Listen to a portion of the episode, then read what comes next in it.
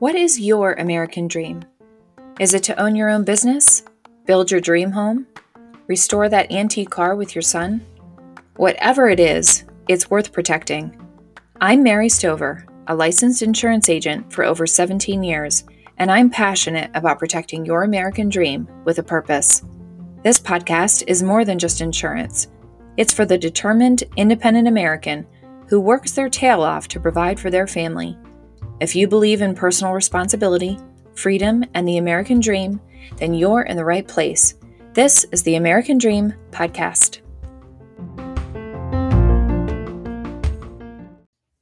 Hi, everyone. Welcome back to the American Dream Podcast and to the second installment of our summertime series. If you missed the first episode where we talked about insuring RVs or travel trailers, I'll link it for you in the show notes so you can give that first episode a listen.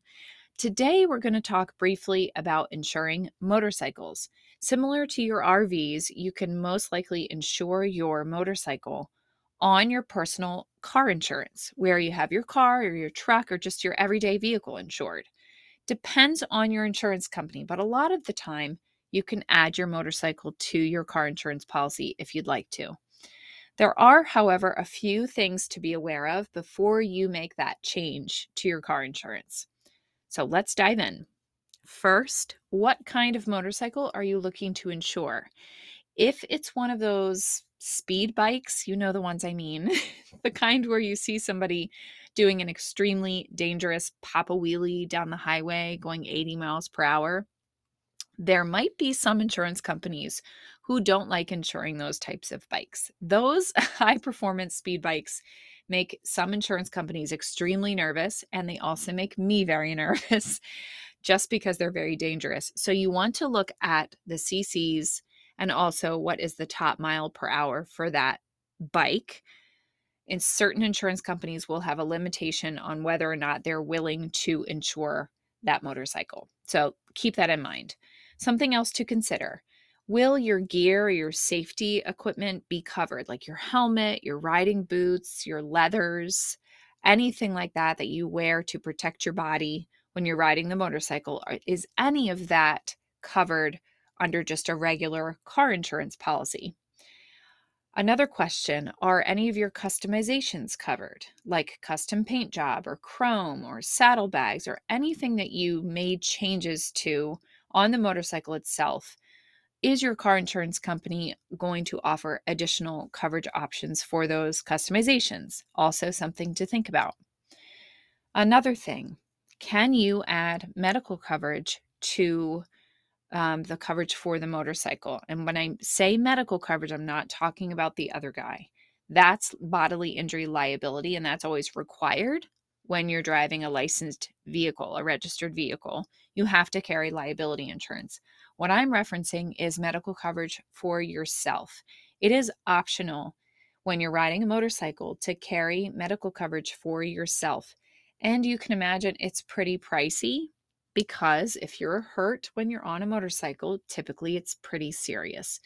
So it's definitely something to price out, but you want to make sure it is an option whenever you add it to a personal car insurance policy. Another thing, can you add roadside assistance to the policy if you should ever have issues with the bike and it leaves you stranded. All of these things are to be considered. And if any, if the answer to any of those questions I just asked you is a no, then I would recommend seeking a standalone motorcycle policy through a company that offers them. They have specialized coverage for the type of vehicle you're insuring. Um, so, we're talking about motorcycles, the customizations that you make to the motorcycle, the gear you need to ride, all that fun stuff. It might be, excuse me, it might be a bit more pricey to do this to get a separate policy, depending on the situation. And you might be missing out on some of those discounts, like a multi vehicle discount or multi policy discount that you might already be getting on your car insurance policy but it might be worth it to get the proper coverage that you need when you're riding your motorcycle. Also, another thing to think about how much coverage should you choose if you're going to go with a separate policy for your motorcycle.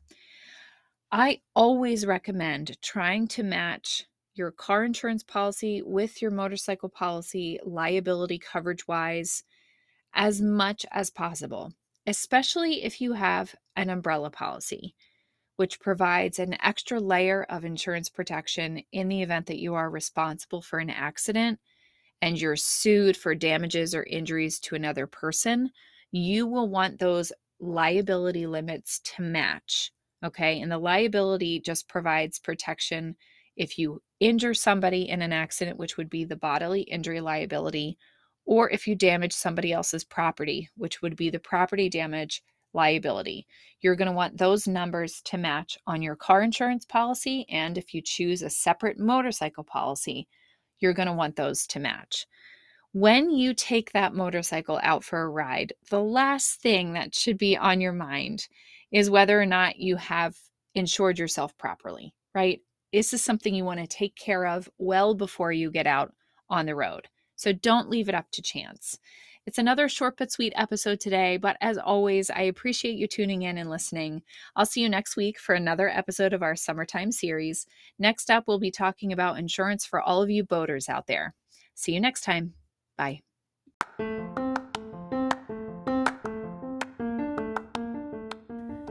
For more information about our agency and what we can do to help you, go to www.aadvantageinsurance.com.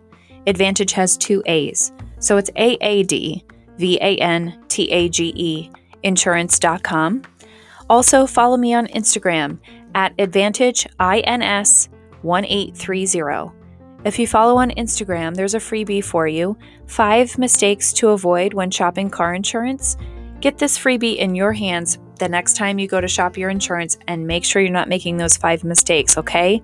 Thanks so much for joining. I'll see you next time.